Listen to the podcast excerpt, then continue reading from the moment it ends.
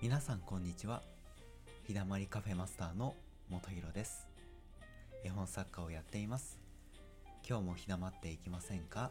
ということで今日は眠れる幸せというお話をさせていただきます。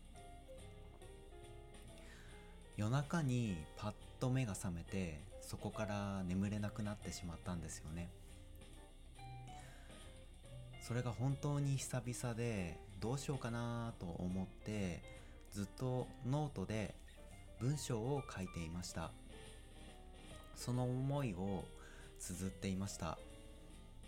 そして眠れない夜に思うことがありまして僕は以前入院をしていました。長期の入院をしていました。その時ずっと寝れなかったんですよね。眠れない夜がずっと続いて本当に辛くて苦しい思いをしていました。眠れれば考えなくて済むのに眠れないからずっと考えてしまう。寝返りを打っても寝れない日々が続いていました。考えることはいつも同じこと。来てもいない未来を考えて不安になって葛藤するその繰り返しですね。暗い未来を想像して怖くなってそれを考えたくなくて違うことを考える。でもやっぱりネガティブなことを考えてしまってそこから抜け出せない。眠り方を忘れてしまって自分がどうやってて寝ていたかも分かんなくなってしまったんですよね。今は自分で眠ることができます。夜になると眠くなってそのまま目を閉じると10分ぐらいで眠ることができます。それが本当に幸せなことだなぁと目がパッと覚めた夜に思いました。眠ることができることこれは普通なのかもしれないですけど眠れない人も世の中にはたくさんいると思います。あの頃の自分に言ってあげたい言葉があります。あの頃の自分寝れなくて不安で悲しくて苦しくて辛い自分に言ってあげたい言葉があります。大丈夫だよと言ってあげたいです。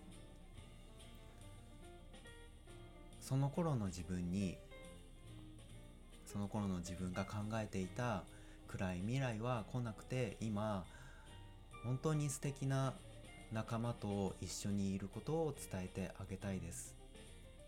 温かい仲間と一緒にいる。大丈夫。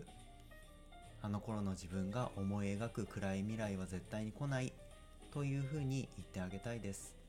もしかしたらその頃の自分は聞いてくれないかもしれない。けれど今の自分は本当に日々が楽しくて嬉しくて幸せを感じながら過ごしているっていうことをあの頃の自分に伝えたいと思います。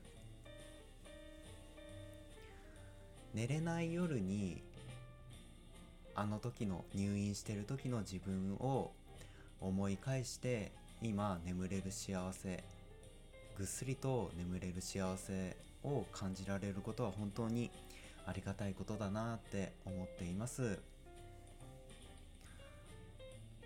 一つ思うのは眠る前に今日あった楽しい出来事を考えながら眠ると幸せに眠れるんじゃないかなって僕は思っています。